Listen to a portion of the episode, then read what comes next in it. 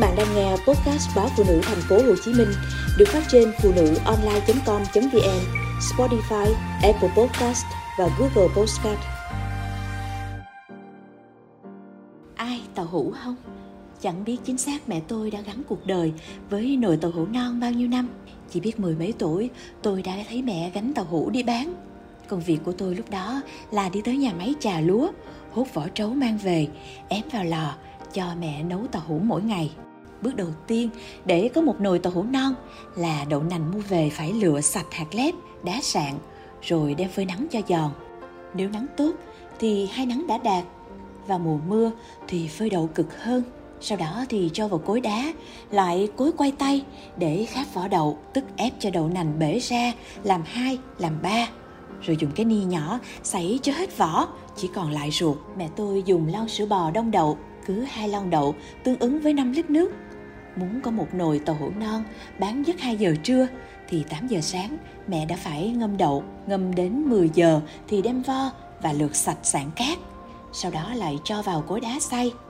Cứ múc một vá đậu là quay bốn vòng, chỗ ruột đậu sẽ biến thành dòng sữa trắng chảy từ cối đá xuống rãnh cối, rồi đổ ra miệng cối xuống chiếc thau hứng sẵn. Số nước dùng cho hai lon đậu sẽ tính từ lúc xay đậu cho tới khi lượt xong.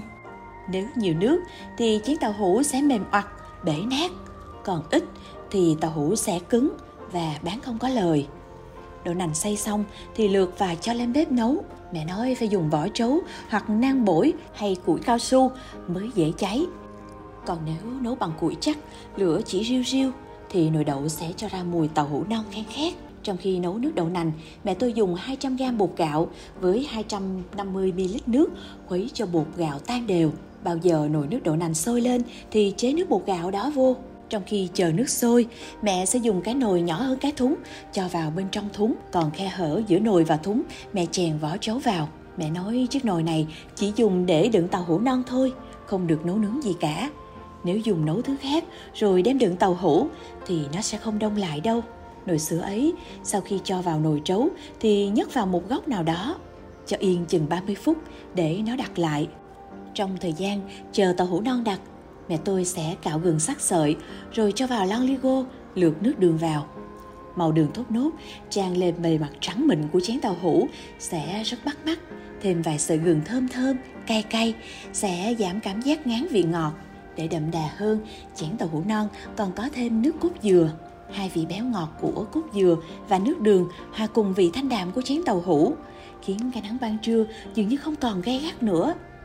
Bây giờ hầu như không còn ai đựng tàu hũ non trong nồi ủ trấu nữa rồi vì vỏ trấu rất khó tìm. Khi vận chuyển, vỏ trấu sẽ bay lả tả vào nồi tàu hũ. Người bán tàu hũ non bây giờ dùng bình đựng nước đá để đựng, vừa giữ ấm, vừa tiện lợi. Nhưng ai đã một lần được thưởng thức tàu hũ non ủ trong nồi trấu sẽ nghe rõ ràng hương vị rất khác biệt và sẽ rất khó quên. Mẹ tôi nay đã 70, tay chân bắt đầu yếu, nhưng lâu lâu nhớ món quà quê một thời nuôi sống gia đình. Bà bảo chị em tôi tìm mua cho bà một chén tàu hũ non, ăn cho đỡ thèm. Vậy mà múc chừng vài muỗng, bà lại buông xuống và bảo, thấy sao sao á. Chén tàu hũ thì không sao cả, nhưng có lẽ vì mẹ nhớ mùi bếp ngày đó, âm âm mùi khói tro củi, kèm theo mùi mồ hôi, nên vẫn thấy ngon hơn.